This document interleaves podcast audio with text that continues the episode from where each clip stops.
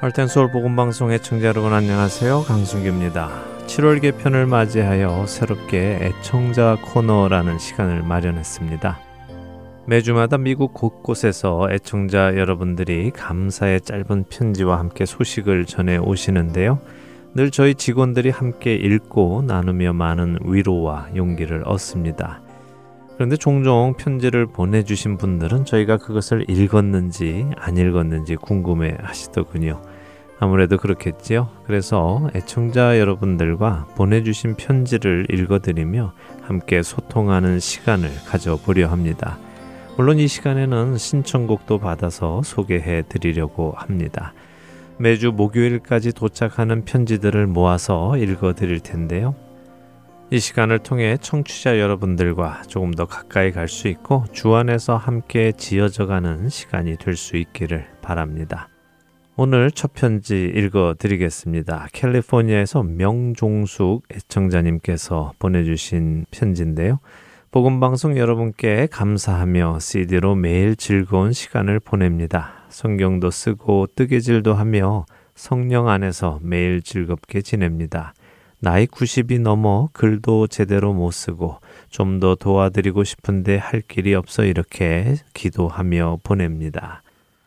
네, 명종숙 애청자님 편지 감사합니다. 아, 90이 넘으셨어요. 예, 제가 몇 번 통화를 한 적이 있습니다. 연세도 있으신데 방송 열심히 잘 듣고 계시다고 위로해 주시고 또 용기 주셔서 통화를 한 적이 있지요. 어, 한평생 주님 섬기며 믿음을 지키고 살아가시는 모습이 저희들에겐 큰 도전이 됩니다. 영육간에 늘 건강하시기를 기도드리겠습니다. 찬양 한 곡 듣고 돌아오겠습니다.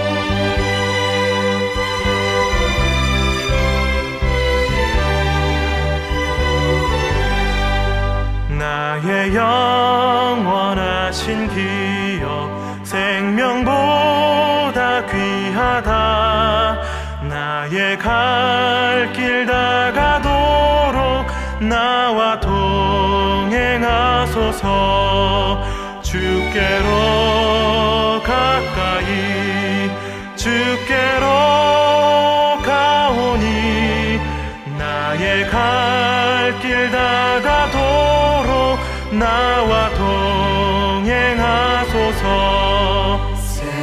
세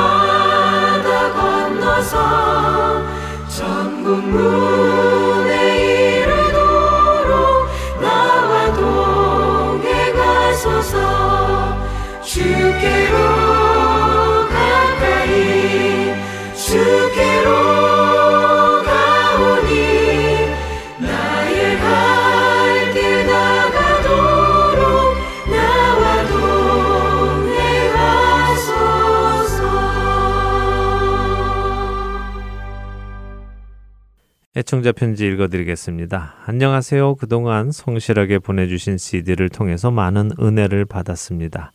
구성도 좋고 내용도 충실한 복음방송 할텐 서울을 들을 수 있었던 것은 하나님의 은혜임에 틀림없습니다. 이번 달부터는 팟캐스트를 통해 들을 수 있으니까 CD를 보내지 않으셔도 됩니다. 더 많은 물질로 동역하지 못해서 죄송합니다. 기도 후원에 감사한 마음으로 참여하겠습니다. 하면서 캘리포니아에서 신경원의 청자님이 보내주셨습니다. 감사합니다. 인터넷 시대를 맞이해서 이제 팟캐스트로 방송을 들으시는군요. 요즘 계속해서 많은 분들이 팟캐스트나 스마트폰 앱으로 방송을 듣고 계시지요. 이런 이유로 점점 CD 양은 줄어가고 있습니다. 그러나 언젠가도 말씀드렸듯이요. 들으실 분들이 계시는 한 CD를 없애지 않고 최선을 다해 보내드릴 것을 약속드립니다. 또한 스마트폰으로 방송을 듣는 분들께도 더욱 편리하게 들으실 수 있도록요. 스마트폰 앱도 현재 새롭게 제작 중입니다. 이제 곧 여러분들께 손을 보이도록 하겠습니다. 이를 위해서 여러분들의 기도를 또 부탁을 드립니다. 편지 하나 또 읽어 드릴게요. 안녕하세요. 저는 변혜인입니다. 복음 방송을 항상 들으면서 이 사역을 위해 수고하시는 분들에게 늘 감사합니다. 적은 아마 이 사역에 동참하고자 적은 물질을 보냅니다. 이 작은 물질이 하나님의 나라 일에 귀히 쓰여지길 바라면서 오늘도 이모 저모로 수고하시는 모든 분들께 다시 한번 감사드립니다 하면서 아리조나에서 변혜인 애청자님께서 보내주셨습니다. 자, 이어서 편지 하나 더 읽어드리죠.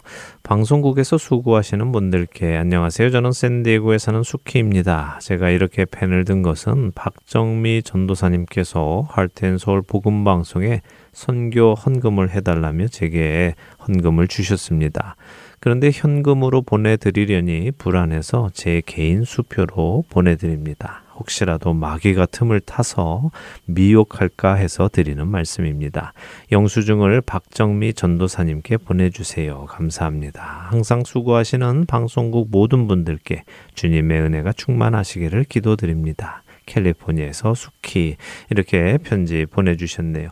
편지 두 분 다 감사드립니다. 사실 이 편지를 보내주시는 분들 중에는 후원금을 함께 보내주시는 분들이 계시죠. 참 감사합니다. 여러분들의 소중한 후원금으로 이 사역은 계속되고 있습니다. 오늘 캘리포니아에서 편지 보내주신 수키 애청자님 말씀처럼요. 현금으로 우편을 보내면 참 불안하지요. 예, 그런데도 종종 현찰로 헌금을 보내주시는 분들 실제로 계십니다. 뭐 잘 도착하면 좋은데요. 중간에 배달 사고가 생기면 보내신 분도 또 저희도 참 안타깝지요. 가능하시다면 그런 사고가 없도록 체크나 머니 오더로 후원금 보내주시면 저희가 받아서 예수 그리스도의 복음이 전해지는 곳에 부끄럽지 않게 쓰도록 하겠습니다. 여러분들의 기도와 물질의 후원으로 귀 있는 자들에게 예수 그리스도의 복음이 전해지고 있음을 감사드립니다. 찬양 한 곡 듣고 오겠습니다. 내 눈 주의 영광을 보래 우리 가운데 계신 주님 그 빛난 영광 온 하늘 덮고 그 찬송 온 땅 가득해. 내 눈 주의 영광을 보내. 찬송 가운데 서신 주님 주님의 온 세상 향하네 권능의 팔을 드셨네. 주의 영광 이곳에 가득해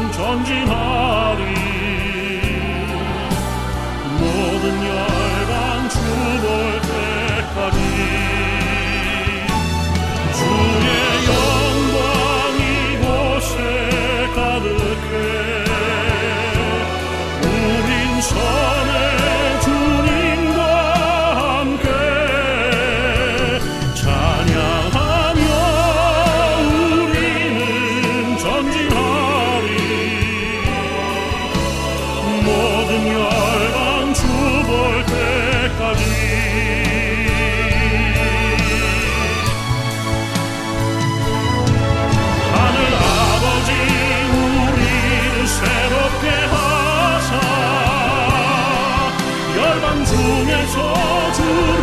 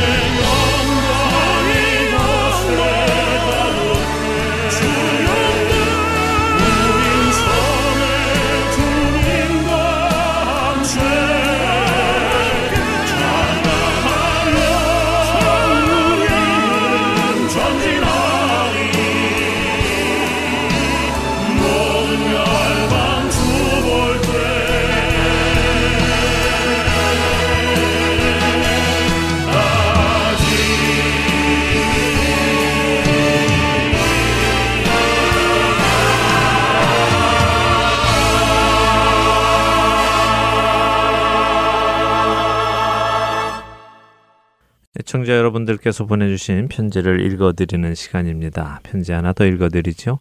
안녕하세요. 하나님의 은총이 여러분께 임하시기를 기원합니다. 감사합니다. 여러분께 더운 날씨에 몸 건강하시기를 기도하고 있습니다. 아이다호에서 브루스 해 애청자님께서 짧은 편지 보내주셨습니다. 네, 아리조나 덥지요. 그래도 이렇게 기도해 주시는 분들이 계셔서요. 올해는 다른 해보다는 조금 덜 더운 것 같습니다. 그래서 건강히 잘 사역하고 있습니다. 감사합니다. 편지 하나 또 읽어드리죠. 할렐루야 수고하십니다. 요즘 전도하기 힘들 때 전파 방송으로 전심을 다해 하나님의 말씀을 전하려 애쓰시는 모습이 마음에 와 닿고 한 분 한 분 참 귀하고 마음 가득 사랑을 전하고 싶습니다. 언제나 주님 안에서 감사, 기쁨, 평화, 찬양이 가득하시길 바랍니다 하면서 아리조나에서 보내주셨는데요. 이름을 재밌게 적어주셨습니다. 영어로요. 김하고 창하고 경앤준 이렇게 적으셨는데요. 아마도 한 분은 김경이시고 또 한 분은 장준 이렇게 이름이 되실 것 같습니다. 혹시 잘못 말씀드렸으면요. 양해해 주시고 다음에 정확한 이름 보내주시면 실수 없이 소개해 드리도록 하겠습니다. 말씀드린 대로요, 이렇게 방송 들으시면서 기도해 주시는 분들 계셔서요, 저희가 사역을 잘 감당하고 있습니다. 여러분들의 위로가 저희에게 큰 힘이 되고 있습니다. 진심으로 감사드립니다.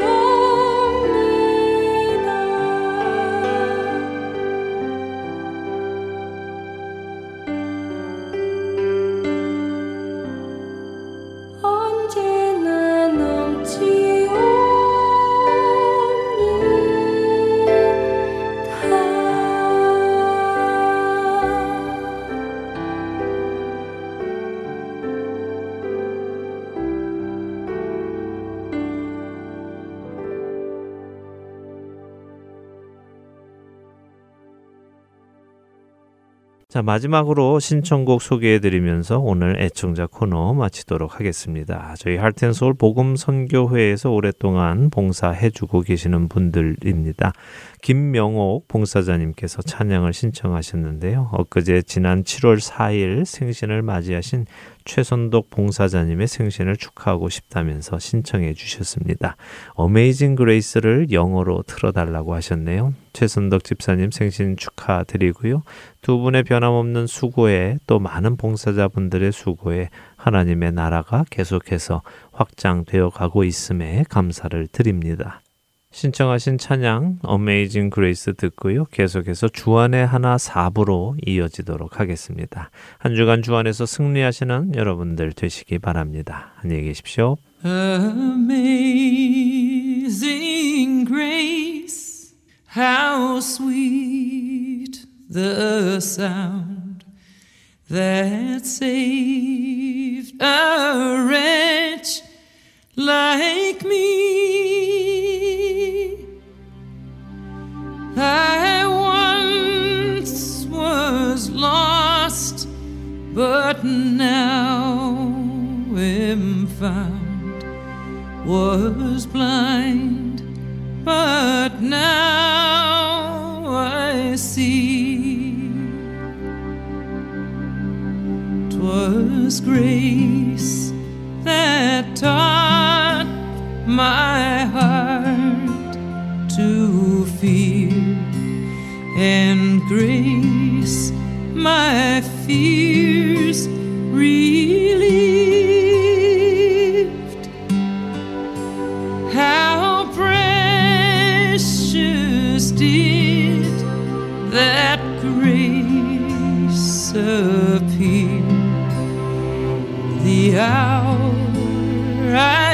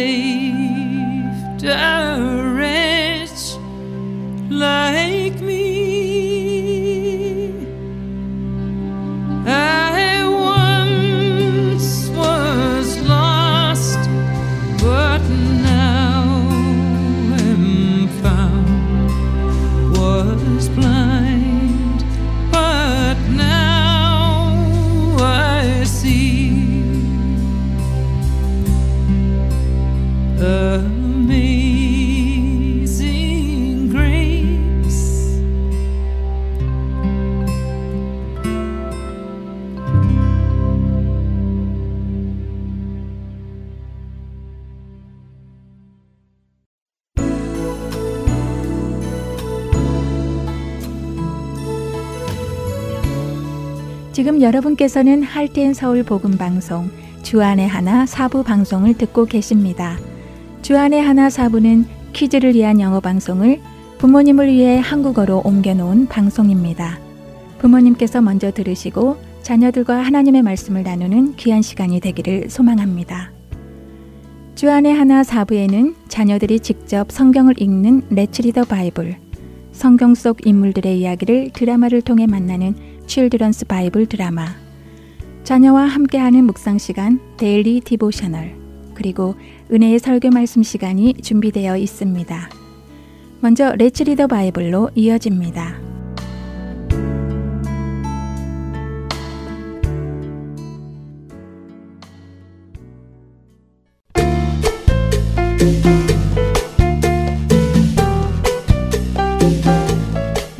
여러분 안녕하세요. 레츠 리더 바이블 진행의 함혜진입니다.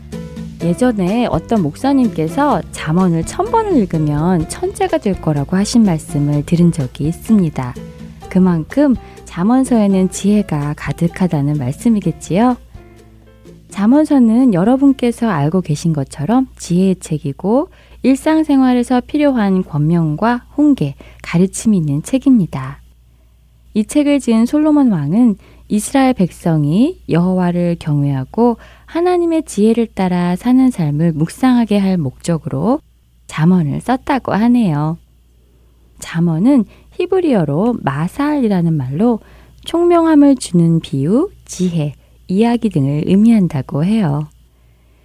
이스라엘 백성들은 이 잠언서의 지혜와 훈계로 경건한 삶을 살 수 있는 비결을 배우고 분별력을 키운다고 합니다. 그리고 이 모든 지혜는 바로 하나님께로부터 나오지요. 그래서 오늘 우리가 함께 읽을 잠언 1장 7절은 이렇게 말씀하십니다. 여호와를 경외하는 것이 지식의 근본이거늘 미련한 자는 지혜와 훈계를 멸시하느니라. 지식의 근본은 여호와를 경외하는 것이라고 하시지요. 우리는 지식의 근본은 책을 많이 읽고 학교 공부를 열심히 하는 것이라고 배워왔는데 성경은 하나님을 경외하는 것이 지식의 근본이라고 하십니다. 하나님을 경외한다는 것은 그분을 너무 사랑해서 존경하기에 두려움도 있다는 의미입니다. 오늘부터 우리가 잠언서를 함께 읽어 나가며 여호와 하나님을 경외하는 것을 배워 나가기를 소망해 봅니다. 잠언 1장을 읽어드리며 오늘 이 시간 마치겠습니다. 다윗의 아들 이스라엘 왕 솔로몬의 잠언이라. 이는 지혜와 훈계를 알게 하며 명철의 말씀을 깨닫게 하며 지혜롭게 공의롭게 정의롭게 정직하게 행할 일에 대하여 훈계를 받게 하며 어리석은 자를 슬기롭게 하며 젊은 자에게 지식과 근신함을 주기 위한 것이니 지혜 있는 자는 듣고 학식이 더할 것이요 명철한 자는 지략을 얻을 것이라. 자문과 비유와 지혜 있는 자의 말과 그 오묘한 말을 깨달으리라. 여호와를 경외하는 것이 지식의 근본이거늘 미련한 자는 지혜와 훈계를 멸시하느니라 내 아들아, 네 아비의 훈계를 들으며 네 어미의 법을 떠나지 말라. 이는 네 머리에 아름다운 관이요, 네 목에 금 사슬이니라. 내 아들아, 악한 자가 너를 꿰지라도 따르지 말라. 그들이 네게 말하기를 우리와 함께 가자. 우리가 가만히 엎드렸다가 사람의 피를 흘리자. 죄 없는 자를 까닭 없이 숨어 기다리다가 수월같이 그들을 산채로 삼키며 무덤에 내려가는 자들 같이 통으로 삼키자. 우리가 온갖 보화를 얻으며 빼앗은 것으로 우리 집을 채우리니 너는 우리와 함께 제비를 뽑고 우리가 함께 전대 하나만 두자 할지라도 내 아들아 그들과 함께 길에 다니지 말라. 내 발을 금하여 그 길을 밟지 말라. 대저 그 발은 악으로 달려가며 피를 흘리는데 빠름이니라. 새가 보는 데서 그물을 치면 헛일이겠거늘 그들이 가만히 엎드리면 자기의 피를 흘릴 뿐이요 숨어 기다림은 자기의 생명을 해할 뿐이니 이익을 탐하는 모든 자의 길은 다 이러하여 자기의 생명을 잃게 하느니라. 지혜가 길거리에서 부르며 광장에서 소리를 높이며 시끄러운 길목에서 소리를 지르며 성문 어기와 성중에서 그 소리를 발하여 이르되 너희 어리석은 자들은 어리석음을 좋아하며 거만한 자들은 거만을 기뻐하며 미련한 자들은 지식을 미워하니 어느 때까지 하겠느냐. 나의 책망을 듣고 돌이키라. 보라, 내가 나의 영을 너희에게 부어 주며 내 말을 너희에게 보이리라. 내가 불렀으나 너희가 듣기 싫어하였고, 내가 손을 폈으나 돌아보는 자가 없었고, 도리어 나의 모든 교훈을 멸시하며 나의 책망을 받지 아니하였은즉 너희가 재앙을 만날 때 내가 웃을 것이며 너희에게 두려움이 임할 때 내가 비웃으리라. 너희의 두려움이 광풍같이 임하겠고 너희의 재앙이 폭풍같이 이르겠고 너희에게 근심과 슬픔이 임하리니 그때 너희가 나를 부르리라. 그래도 내가 대답하지 아니하겠고 부지런히 나를 찾으리라. 그래도 나를 만나지 못하리니 대저 너희가 지식을 미워하며 여호와 경외하기를 즐거워하지 아니하며 나의 교훈을 받지 아니하고 나의 모든 책망을 없인 여겼음이니라. 그러므로 자기 행위의 열매를 먹으며 자기 꾀에 배부르리라. 어리석은 자의 퇴보는 자기를 죽이며 미련한 자의 안일은 자기를 멸망시키려니와 오직 내 말을 듣는 자는 평안히 살며 재앙에 두려움이 없이 안전하리라. 레칠더 바이블 다음 시간에 뵙겠습니다. 안녕히 계세요.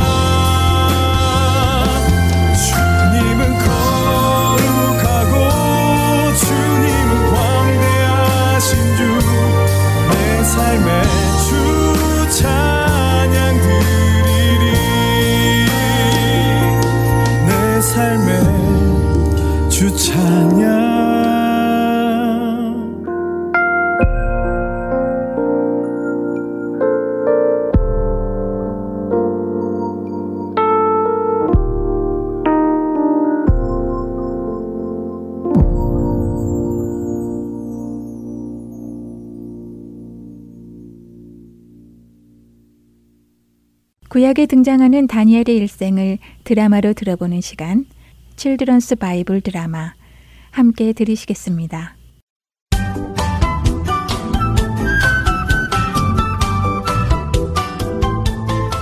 애청자 여러분 안녕하세요. Children's 바이블 드라마 다니엘 편 진행의 박영규입니다. Children's 바이블 드라마는 성경 속 인물들의 이야기를 드라마를 통하여 함께 나누는 시간입니다. 오늘부터 그 첫 번째 인물로 구약에 등장하는 다니엘과 새 친구들의 이야기를 나누려 합니다. 함께 그 이야기 속으로 들어가 보실까요? 하나님의 택하심을 받고 인도하심을 따라 가나안 땅을 얻게 된 이스라엘 민족. 그들은 하나님과의 언약을 잘 이행했어야 함에도 불구하고 오히려 가나안 사람들과 섞여 살며 하나님 나라 백성으로서의 삶을 잊어버리고 살아갔습니다. 하나님께서는 그런 이스라엘을 향해 수없이 많은 선지자들을 보내시며 이스라엘 백성이 회개하기를 원하셨습니다. 그러나 이스라엘 백성은 가끔은 회개하는 듯 해보였지만 점점 타락의 길로 들어갔지요. 하나님께서는 그런 이스라엘 백성을 징계하시고 다시 돌이키게 하시기 위하여 그들에게 잠시 환난을 허락하십니다. 주전 722년 북왕국 이스라엘이 먼저 멸망을 당합니다. 남왕국 유다는 이스라엘의 멸망을 보고 자신들도 회개하지 않으면 같은 모습으로 멸망당할 것을 깨달아야 했습니다. 그러나 그들은 계속해서 하나님을 거역하였기에 하나님께서는 결국 주전 605년에 남유다도 심판하십니다. 남유다는 당시 여호와김 왕이 다스린 지 3년이 되는 해였습니다. 하나님께서는 바벨론의 왕 느부갓네살에게 힘을 주셔서 남유다를 심판하도록 하십니다.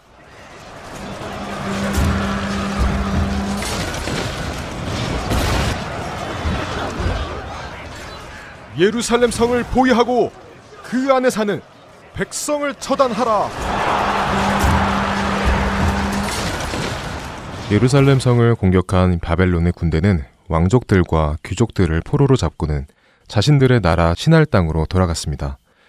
이때 그들은 하나님의 거룩한 성전에서 귀히 쓰임 받던 도구들까지도 가지고 가서 자신들이 섬기는 신전에 승리를 기뻐하며 바쳤습니다. 포로로 끌려가는 이스라엘 민족들은 슬퍼했습니다.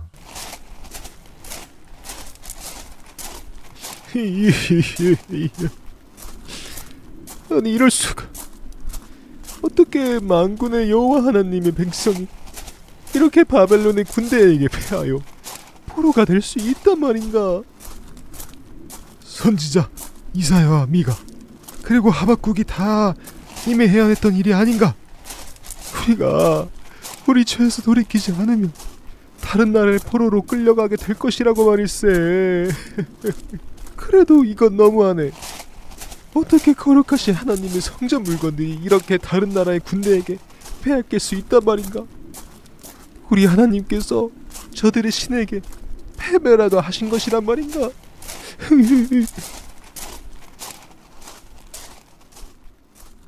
그렇습니다. 당시의 사람들은 나라와 나라 간의 전쟁이 자신들이 섬기는 신과 신의 전쟁이라고 믿었습니다. 그렇기에 패한 나라의 신이 승리한 나라의 신에게 진 것이라고 생각했죠. 하지만 사람들은 몰랐습니다.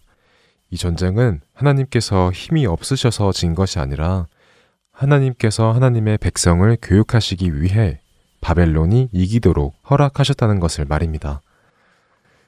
바벨론의 왕은 포로로 잡아온 왕족과 귀족들 중 흠없이 잘생기고 공부도 잘하고 지혜스러운 소년들을 골라내어 바벨론의 학문과 언어를 가르치도록 지시했습니다.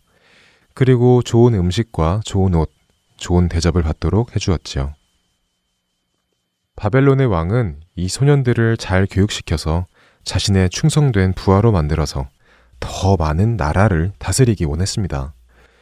이때 잡혀온 포로 중에는 다니엘이라는 소년과 그의 세 친구 하나냐와 미사엘 그리고 아사랴도 있었습니다. 얘들아, 비록 하나님께서 우리에게 이런 환난을 허락하셔서 우리가 이곳 바벨론까지 포로로 끌려왔지만 우리는 여전히 한 분이신 여호와 하나님의 백성이야. 그러니 이곳에서도 하나님 나라의 백성답게 하나님께 영광되는 삶을 살아가기로 우리 약속하자. 그래. 우리 약속을 꼭 함께 지키자. 하나님, 저희를 지켜 주시옵소서. 자, 자, 다들 이리로 와라. 거기 너희 네 명도 어서 이리로 와. 이제 너희들에게 새로운 이름을 지어주겠다. 너희의 히브리 이름은 이제 있고 바벨론에서 지어주는 영광스러운 이름을 받도록 해라. 먼저 너, 너는 이름이 무엇이냐? 다니엘입니다. 다니엘. 좋다. 다니엘, 너는 오늘부터 벨드사살이다. 그리고 그 옆에 있는 너는 오늘부터 사드락이라고 부르겠다. 다음, 너는 메삭이라고 해라. 그리고 마지막 너, 너는 아벤느고다.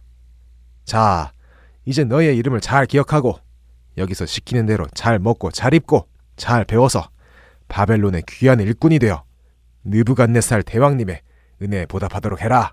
저 환관장 날이 부탁이 좀 있습니다. 부탁? 아니 포로 주제에 무슨 부탁이냐?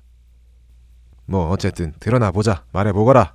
환관장 날이 어, 저희에게 여러 가지 좋은 음식을 먹게 해주신 것에 감사합니다. 하지만 저희는 여호와 하나님의 백성으로 먹어서는 안 되는 음식들이 있습니다. 그러니 저희가 부정한 음식을 먹지 않도록 허락해 주십시오. 뭐라고? 부정한 음식. 내 녀석들이 배가 불렀구나. 혼이 좀 나야겠어. 그런데 그때 하나님께서 환관장의 마음을 움직이셨습니다. 다니엘과 친구들이 하나님의 말씀을 따라 살기로 결단하는 것을 하나님께서 기뻐하셨기 때문이죠. 하나님께서는 다니엘과 친구들이 환관장으로부터 은혜와 동정심을 얻게 하셨습니다. 흠, 너희가 그렇게까지 이야기하는 데에는 이유가 있겠지. 하지만 말이다. 우리 느부갓네살 대왕님은 무서우신 분이다. 그분께서 너희 모든 소년들에게 이 음식을 먹고 마시게 하라고 하셨는데 너희가 먹지 않고 얼굴에 기운이라도 없어 보여 다른 소년들보다 못해 보이면 내가 대왕님께 혼이 난다. 그러니 굳이 그렇게까지 할 이유가 있느냐? 환관장은 왕의 명령이 무서워 다니엘의 부탁을 허락하지 못했습니다. 그러자 다니엘은 환관장이 자신들을 돌보도록 붙여준 감독관을 찾아가 부탁을 합니다. 감독관 날이 열흘만 저희에게 시간을 주십시오. 열흘 동안 저희는 채소와 물만 마시도록 하겠습니다. 그리고 저희의 얼굴을 다른 소년들과 비교해 보십시오. 그때 저희의 얼굴이 다른 소년들의 얼굴보다 기운이 없어 보이거나 헬스케 보인다면 그때는 시키시는 대로 다 먹겠습니다. 그러니 한 번만 기회를 주십시오. 감독관은 다니엘의 부탁을 들어주었습니다. 그리고 정말 열흘 동안 다니엘이 원하는 대로 채소와 물만 먹게 해주었지요. 드디어 열흘이 지났습니다. 아니, 너희들, 이게 어떻게 된 것이냐? 채소와 물만 먹었는데도 이처럼 혈색이 좋고 피부도 너무 좋구나. 다른 소년들보다 훨씬 건강해 보이는구나. 좋다. 앞으로도 너희들은 왕께서 주시는 고기와 포도주를 먹고 마시지 않아도 된다. 비록 포로로 다른 나라에 끌려갔지만 다니엘과 새 친구는 그들이 주는 부정한 음식을 먹지 않고 하나님께서 하지 말라고 하신 것들을 힘써 지켰습니다. 그런 그들을 하나님께서 함께 하시며 은혜를 부어 주십니다. 칠드런스 바이블 드라마 다니엘 편 저는 다음 시간에 뵙겠습니다. 안녕히 계세요.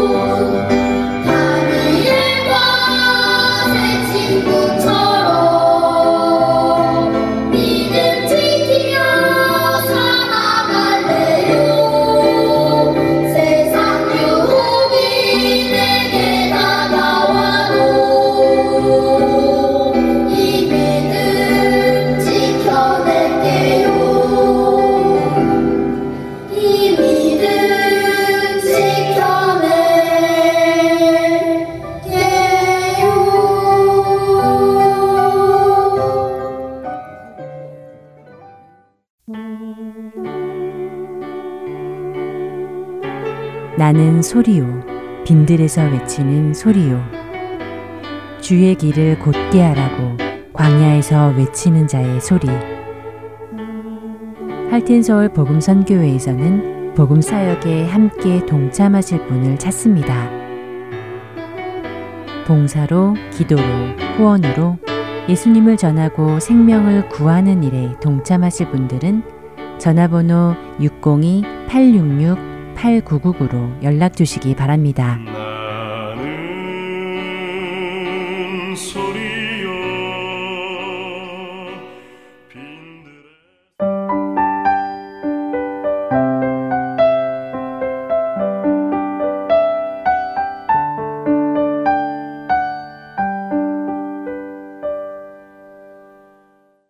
이어서 Daily Devotional 보내드립니다.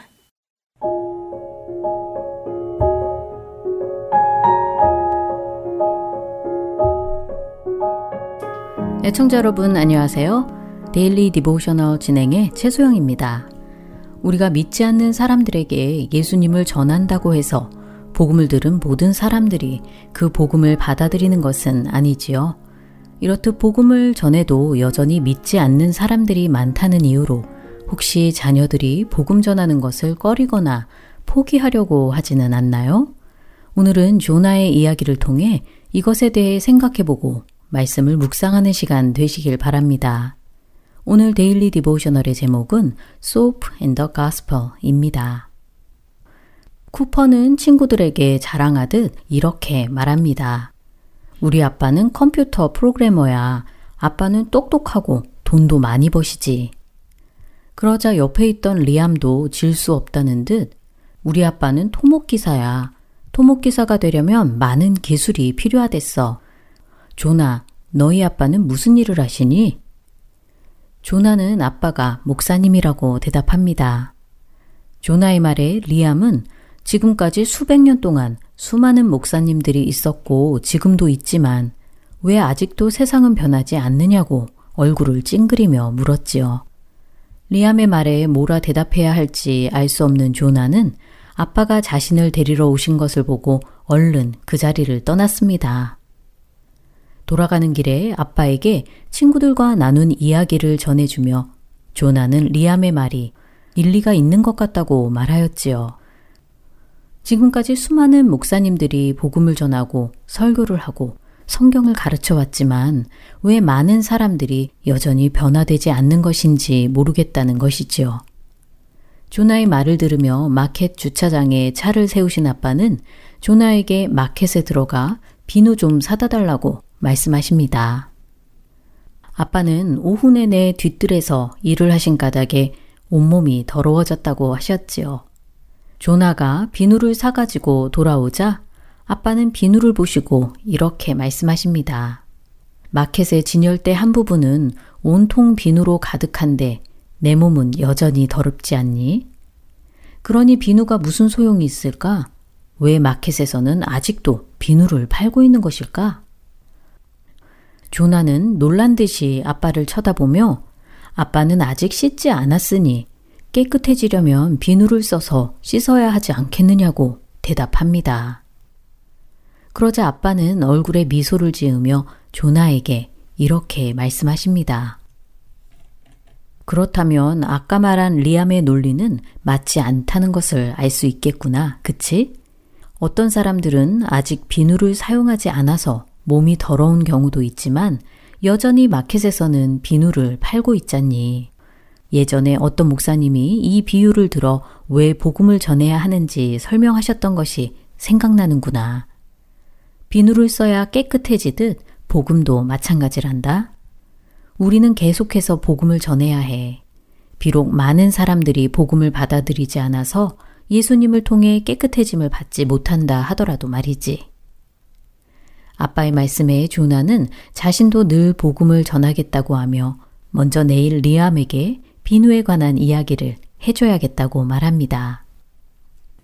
다른 사람에게 복음 전하는 것이 무슨 소용이 있을까 고민해 본 적은 없는지 자녀들에게 물어보시기 바랍니다. 누군가에게 복음을 전했는데 그 사람이 관심을 보이지 않거나 전혀 받아들이지 않을 때 복음 전하기를 포기하고 싶을 수도 있을 것입니다. 비누를 사지 않는 사람들이 있다고 해서 마켓에서 비누 파는 것을 중단하지 않는 것처럼 복음을 믿지 않는 사람들이 많다는 이유로 다른 사람들에게 예수님에 대해 전하는 것을 멈춰서는 안 될 것입니다. 우리 자녀들이 다른 사람들에게 복음 전하는 것을 포기하지 않도록 도와주시기 바랍니다. 오늘 함께 묵상할 말씀은 마가복음 16장 15절. 또 이르시되 너희는 온 천하에 다니며 만민에게 복음을 전파하라. 입니다. 우리 자녀들이 복음을 부끄러워하지 않고 담대히 전하며 복음의 능력을 경험하는 삶이 되길 소망하며 Daily Devotional 마칩니다. 안녕히 계세요.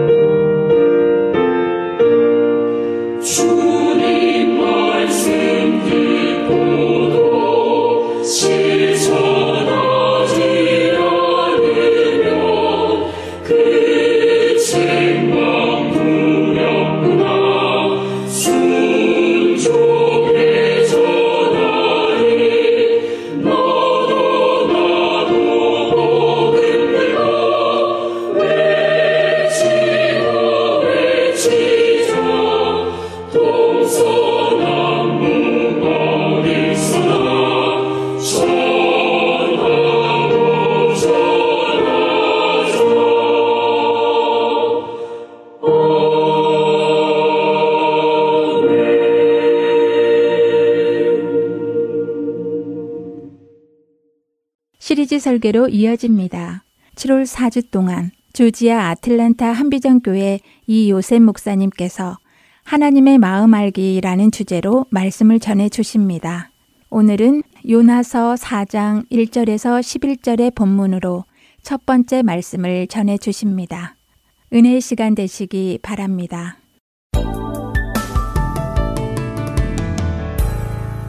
오늘은 본문 말씀이 요나서 마지막 장인 4장 1절에서 마지막까지 말씀입니다.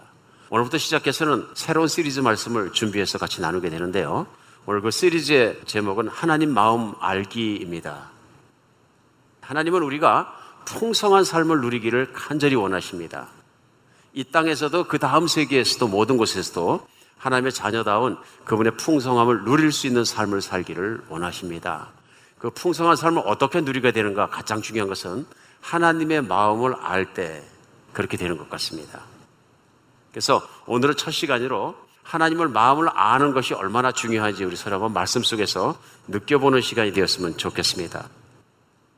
요나서 마지막 장 4장 1절은 이렇게 시작합니다. 요나가 매우 싫어하고 성내며 2절 여호와께 기도하여 이르되 여호와여 내가 고국에 있을 때 이러하겠다고 말씀하지 아니하였나이까 그러므로 내가 빨리 다스리러 도망하여 싸우니 주께서는 은혜로우시고 자비로우시며 노하기를 더디하시며 인애가 크시사 뜻을 돌이켜 재앙을 내리지 아니하시는 하나님이신 줄 내가 알았음이니이다. 여호와여 원하건대 이제 내 생명을 거두어 가서 사는 것보다 죽는 것이 내게 나음이니이다. 하니 여호와께서 이르시되 내가 성내는 것이 옳으냐 하시니라. 요나가 성읍에서 나가서 그 성읍 동쪽에 앉아 거기서 자기를 위해 초막을 짓고 그 성읍에 무슨 일이 일어나는가 보려고 그늘 아래 앉았더라. 여호와께서 박농꽃을 예비하사 요나를 가리게 하셨으니 이는 그의 머리를 위하여 그늘을 지게 하며 그의 괴로움을 면하게 하려 하심이었더라. 요나가 박농꽃로 말미암아 크게 기뻐하더니 하나님이 벌레를 예비하사 이튿날 새벽에 그 박농꽃을 갉아먹게 하시니 시드니라. 해가 뜰 때 하나님이 뜨거운 농핑을 예비하셨고 해는 요나의 머리에 쪼임에 요나가 혼미하여 스스로 죽기를 구하여 이르되 사는 것보다 죽는 것이 내가 나으니이다 하니라. 하나님이 요나에게 이르시되 내가 이 박농굴로 말미암아 성내는 것이 옳으냐 하시니 그가 대답하되 내가 성내어 죽기까지 할지라도 옳으니이다 하니라.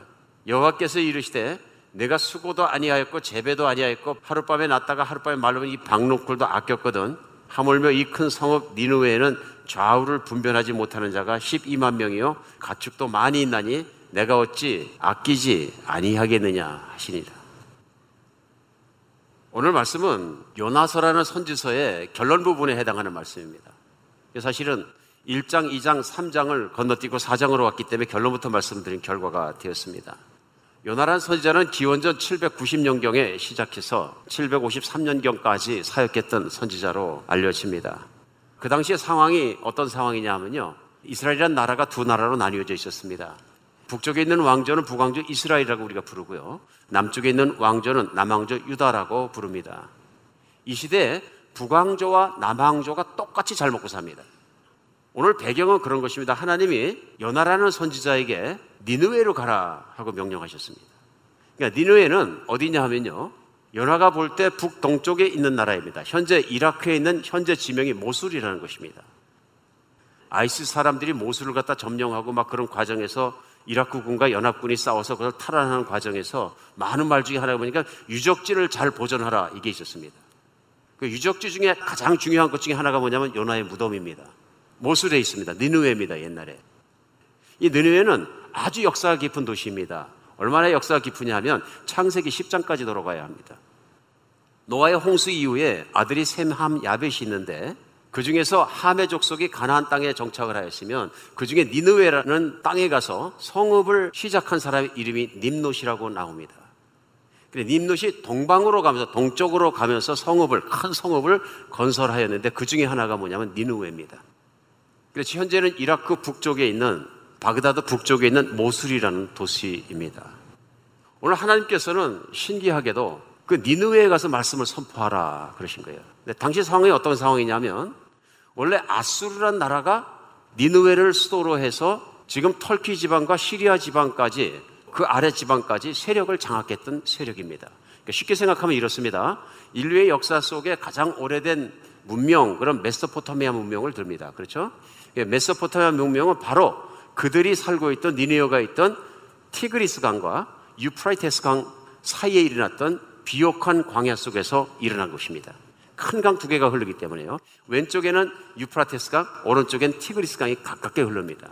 지금도 지도를 열어놓고 보면은 두 강 사이에 비옥한 평야지대가 있는 것을 알 수 있습니다. 니네라는 것은 바로 오른쪽에 있는 티그리스 강 동편에 자리 잡은 도시입니다. 그래서 그렇게 오래된 도시죠. 근데 그 메소포타미아 문명이 있고 이스라엘의 남서쪽에는 우리가 아는 것처럼 아프리카 지역으로 들어가면서 이집트 현재 예전에 애굽이 있습니다. 대표적인 고대 문명이 어디냐면 메소포타미아와 애굽인 것입니다. 그 가운데 딱 낀 것이 어디냐면 바로 북왕조 이스라엘이 있는 것이고 지중해 가까운 쪽으로 딱 붙어가지고 작은 길입니다. 그래서 이스라엘에 있는 오른쪽은 전부 다 사막이고 광야지대고요. 이스라엘과 북쪽으로 그 좁은 길을 통해서 동북쪽으로 가다가 돌아서면 이라크 지역이 되는데 그것이 바로 니누에 가는 길이고 니누가 있던 길인 것입니다. 그러므로 만약에 메소포타미아 문명에 있는 그런 나라들이 애굽을 가기 위해서는 반드시 이스라엘이 있는 지역을 통과해야 되는 것입니다. 그러니까 오래전부터 이 지구상에 살면서 두 가지의 문명 속에서 왔다 갔다 하는 길목에 북왕조 이스라엘이 있었다 이렇게 생각하면 맞습니다.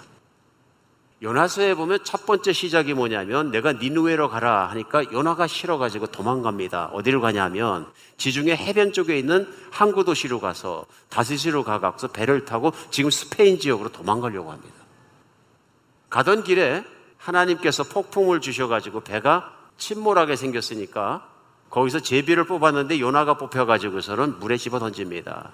그래서 요나가 죽었든지 죽을 뻔 했는데 두 가지 가능성이 있습니다. 그러니까 요나는 고기 뱃속에서 살았다, 죽었다. 근데 대부분 나는 99% 요나가 고기 뱃속에서 살았다 이렇게 생각합니다. 근데 반대가 있습니다. 요나는 고기 뱃속에 죽은 채로 있었다. 3일간. 그 얘기가 뭐냐면요. 요나가 고기 뱃속에서 고백하고 기도하고 강구할 때 보면 내가 수월의 바닥까지 내려고 산의 뿌리까지 내려고 바다 바닥에 들어간 것에 대해서 얘기합니다. 그가 죽었었든지 살았든지 그러나 저는 죽었던 것으로 더 무게를 중심을 두고 싶습니다. 왜냐하면 예수님께서 말씀하실 때 이 악한 세대에서 나에게 표적을 구하나 내가 그들에게 보여줄 것은 연하가 고기 뱃속에 3일간 있었다가 살아나온 것에 대해밖에 더 보여줄 것이 없다. 그래서 예수님께서 3일간 죽음을 체험하실 일에 대해서 그대로 인용을 하셨습니다.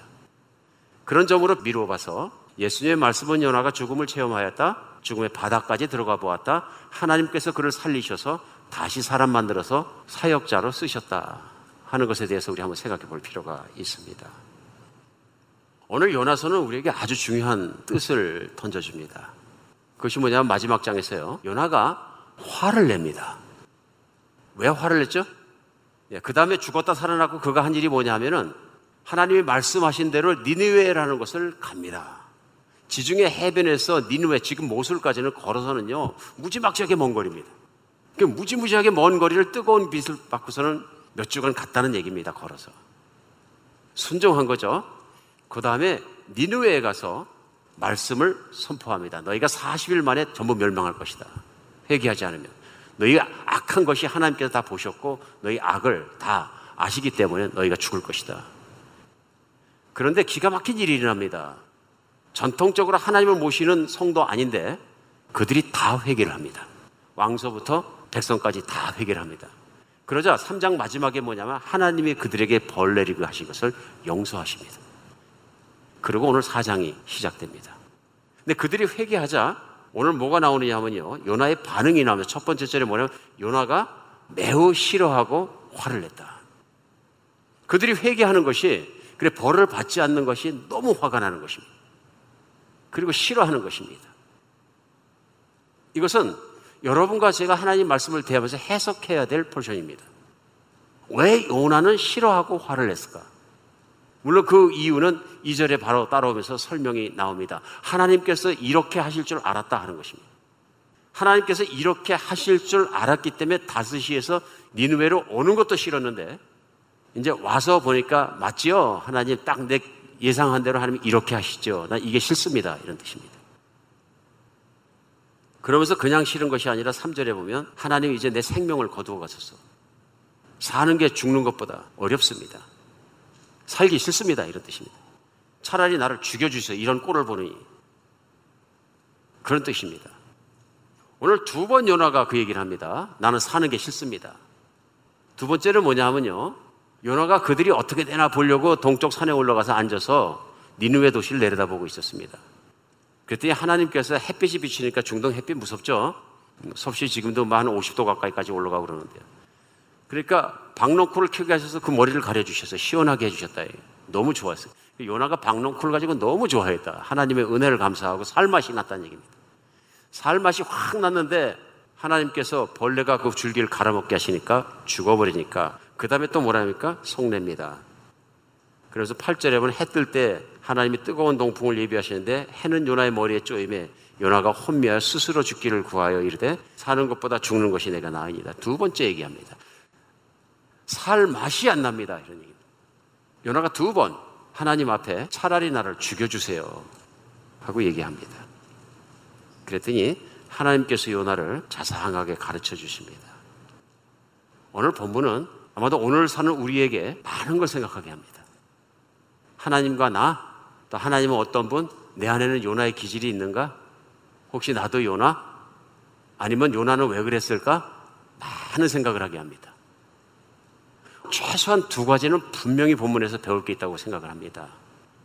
여러분과 저의 삶 속에서도 그것을 적용할 수 있고 그것을 알 수 있고 그것을 느낄 수 있는 것이 있습니다. 그 첫 번째가 뭐냐면요. 자기 문제에 집착하면 영적으로 침체에 빠집니다. 요나가 영적으로 침체에 빠졌다는 것은 무엇이냐면 하나님으로 말미암아 기뻐하고 하나님을 기뻐하고 하나님을 찬양하는 게 신앙인의 힘이어야 되는데 오늘 하나님이 하시는 일이 하나님 판단하시는 것들이 그것이 마음에 들지 않는 것입니다. 그러니까 하나님이 하시는 것은 마음에 들지 않을 때마다 어떤 문제가 생겼냐면요. 자기에게 실망이 있고 살맛이 없어지고 죽고 싶은 마음이 생길 정도로 낙심했다는 것입니다. 이것이 영적인 침체입니다. 우리 예수님을 믿는 신앙인도 세상을 살아가면서 항상 기뻐하라 그러면은 우리 마음속에는 퀘션이 really? 기뻐하지 못할 일이 너무 많은데 그런 생각을 하게 됩니다. 항상 기뻐하고 살 수 있다 그러면 내 인생은 부흥한 것이고 성공한 것입니다. 신앙인으로서. 그런데 내가 항상 기뻐할 수 없다면 하나님 말씀이 잘못됐든지 나의 신앙생활이 병들었든지 둘 중에 하나입니다. 오늘 요나의 말씀은 그걸 깨닫게 해줍니다. 요나의 신앙이 병든 것입니다. 그런데 저는 요나가 훌륭한 선지자라고 생각합니다. 왜 훌륭한 선지자냐면 요나가 사는 시대의 북왕조 이스라엘이라는 나라는 타락할 대로 타락해서 북왕조는요 시작할 때 초대 왕부터 시작해서 하나님을 몽땅 떠난 사람들이. 그런데 요나가 하나님을 진심으로 사랑하고 목숨 걸고 그분을 따랐기 때문에 하나님이 그를 선지자로 쓰신 겁니다. 그리고 그가 따라가는 과정에서도 볼 수 있습니다. 죽음 가운데서 하나님께 기도하고요, 매달리고요, 살려달라고 하고요, 신앙이 있습니다. 다시 살아났을 때 순종해가지고 그 힘든 길을 걸어가지고 니누에까지 들어가서 그 말씀을 순종하는 그의 선지자 사역의 길과 인생의 길을 생각해 때 그는 믿음이 있는 사람입니다. 그 믿음을 하나님이 이쁘게 생각하신 겁니다. 요나가 얼마나 훌륭한 선지자였으면 자기의 부끄러운 부분을 다 오픈해서 요나서를 쓴 사람은 요나입니다.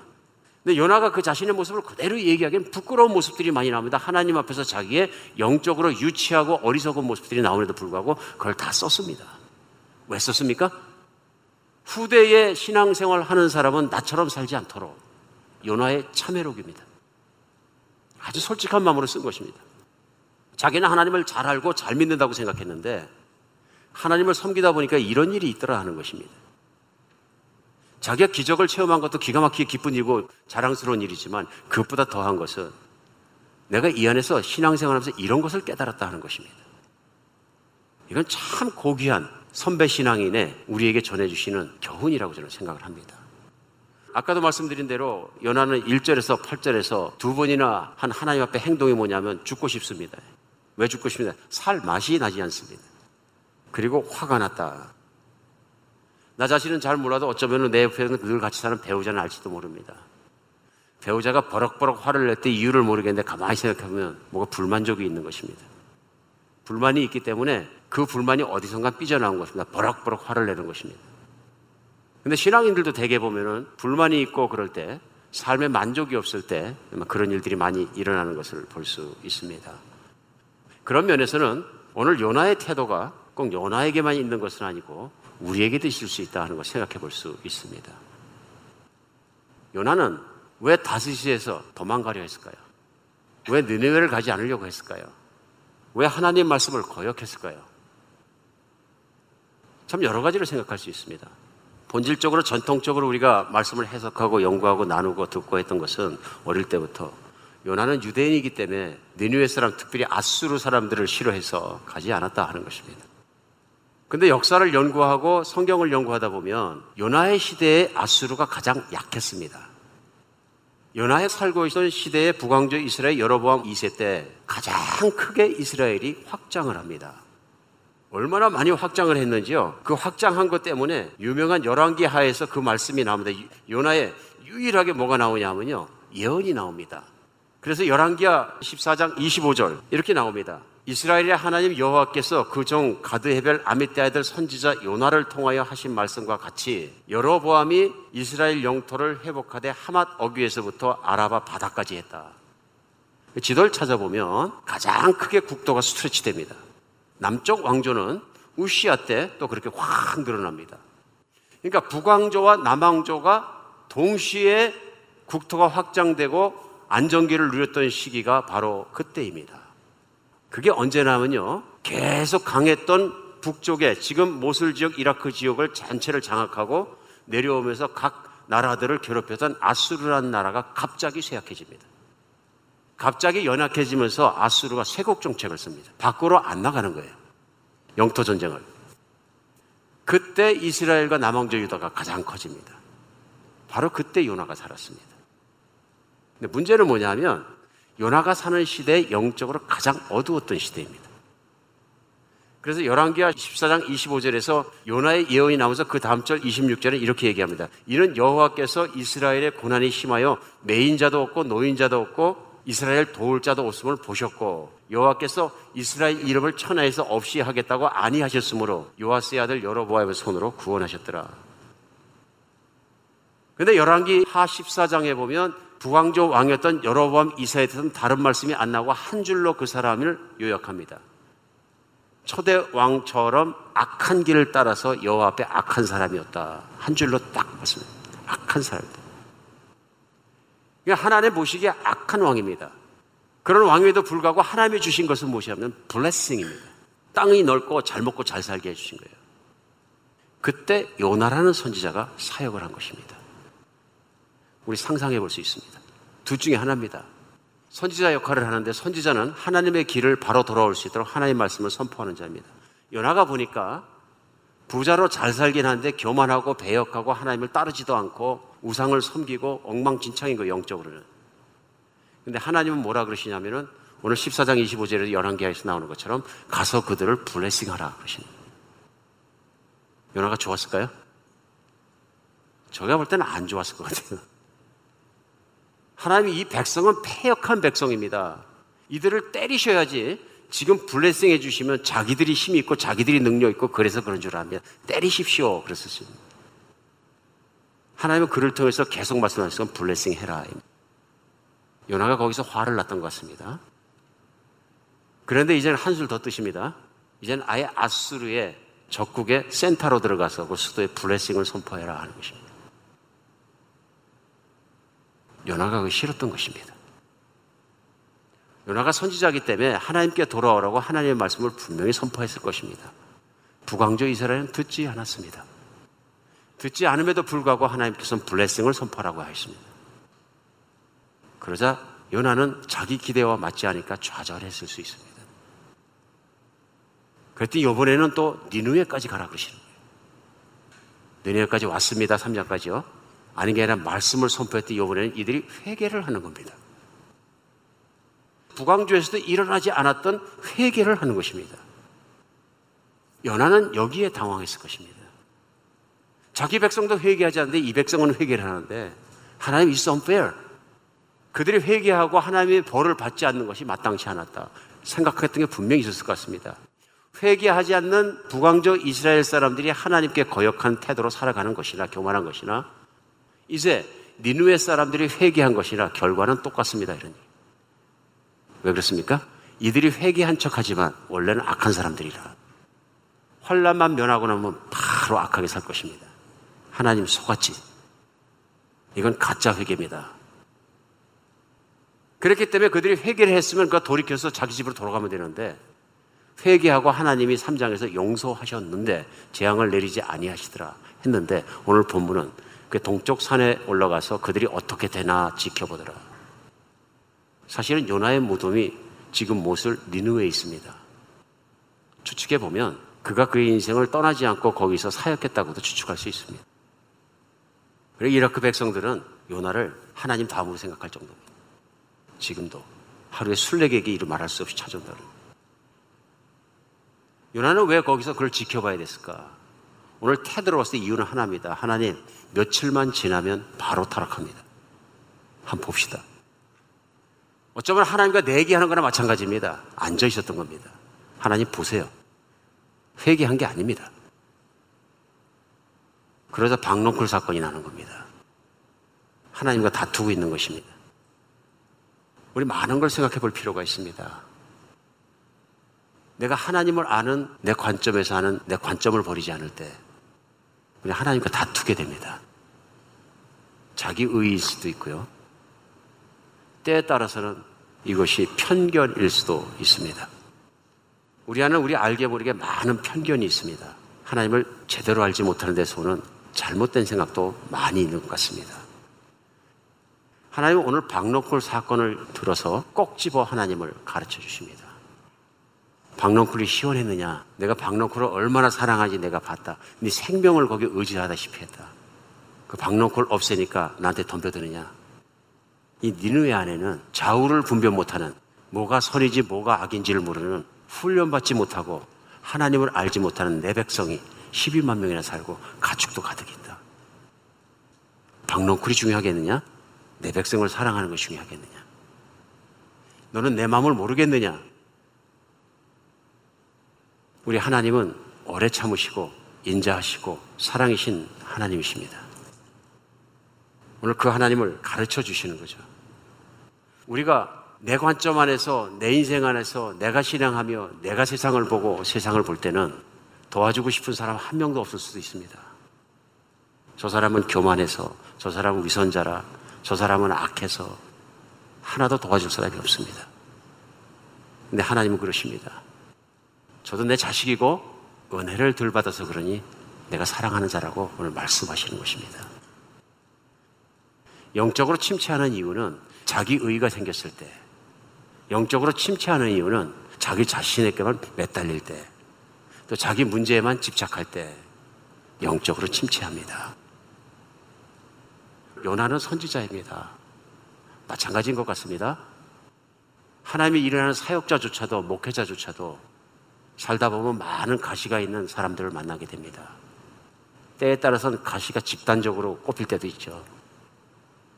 둘 중에 하나입니다. 가시를 멸류관으로 바꾸든지, 자기도 가시가 나가지고 막 찔러대든지, 연하처럼 가시가 나가지고 막 찔러버리든지, 막 판단해버리든지, 살맛이 낮다 떨어졌다 하든지 영적인 침체입니다. 그것을 하나님의 은혜로 받아들여서 가시를 멸류관으로 참고 바꿔버리든지, 둘 중에 하나입니다. 오늘 두 번째 분명히 알아야 되는 것은 나에게 집착하지 말고 하나님의 마음을 알고 따라가면 인생이 부흥한다는 것입니다. 신앙의 부흥은 하나님의 마음을 알고 그 마음을 따라서 그분의 뜻대로 따라 살기 시작할 때 옵니다. 요나는 오늘 말씀 후에 분명한 깨달음이 왔을 것이고 그래서 니누의 사람들을 사랑으로 섬기기 시작했다고 저는 믿어집니다.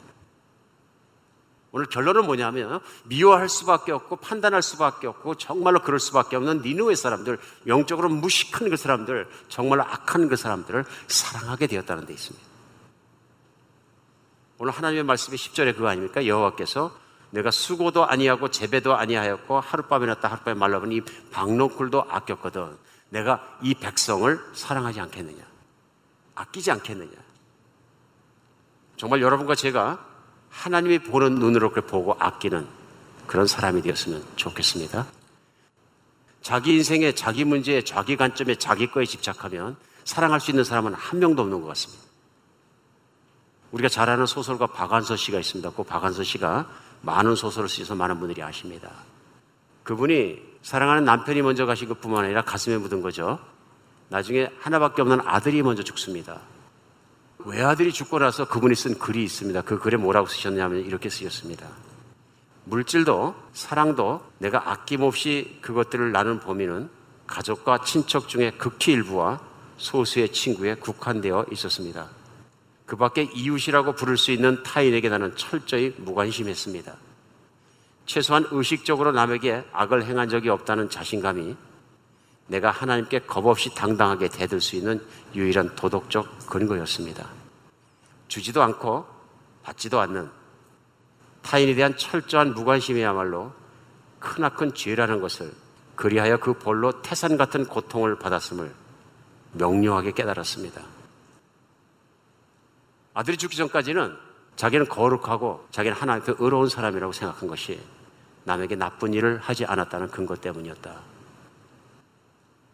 아들이 죽고 난 다음에 생각해 보니까 자기의 사랑이라는 것은 내 자식과 내 가족을 벗어나지 못하고 있는 그것이 나에겐 죄라는 것을 깨닫게 되었다.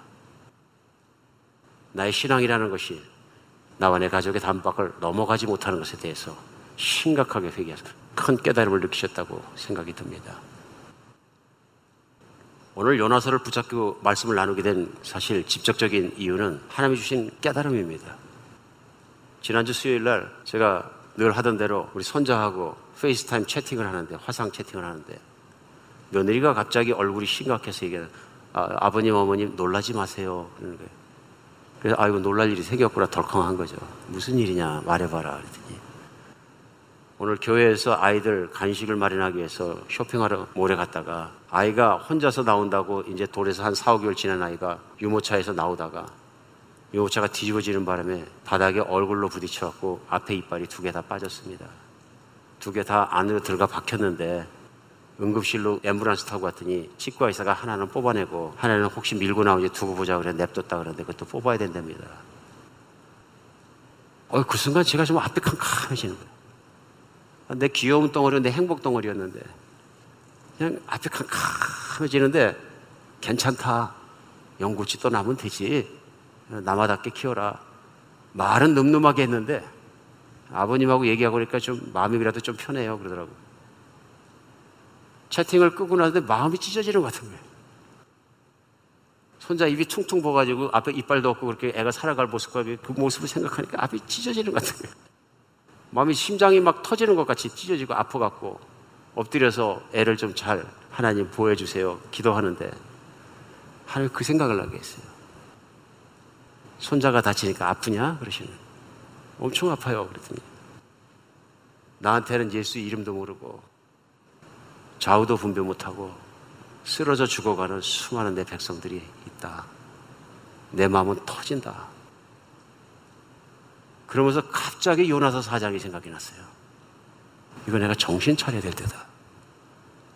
정신 차려야 될 때다. 하나님의 마음을 품고 살자. 사랑하는 여러분, 우리의 믿음이 담장을 넘어갔으면 좋겠습니다. 우리의 믿음이 나의 문제를 넘어갔으면 좋겠습니다. 우리의 믿음이 내 관점을 넘어갔으면 좋겠습니다. 어떻게든 하나님의 마음을 알려고 노력하고, 어떻게든 하나님의 마음을 위로해 드리려고 노력하고, 어떻게든 하나님의 마음을 따라서 그분의 뜻을 이루려고 노력하는 삶을 사는 여러분과 제가 됐으면 좋겠습니다. 저는 이것이 하나님의 마음이라고 생각합니다. 하나님의 마음을 알지 못하면 어떻게 하나님의 마음을 똑바로 따라가겠습니까? 잃어버린 영혼을 위해서 함께 기도하고 참여해 주시기 바랍니다. 남의 일이라고 멀뚱멀뚱 쳐다보는 사건이 없었으면 좋겠습니다. 함께 영혼들을 사랑하고 보이지 않는 그들일지라도 우리 함께 품을 수 있는 여러분과 제가 됐으면 좋겠습니다. 나가는 사람이나 보내는 사람이나 함께 있는 사람이나 교회가 하나가 되어서 영혼들을 섬겨낼 수 있는 교회가 되었으면 좋겠습니다. 십자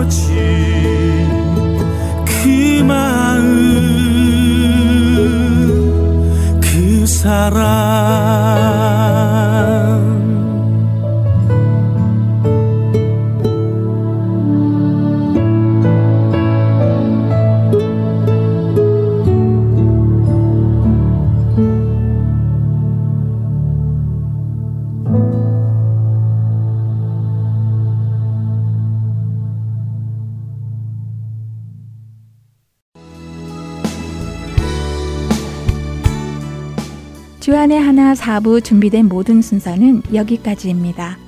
애청해주신 여러분들께 감사드립니다. 다음 시간에 다시 찾아뵙겠습니다. 안녕히 계세요.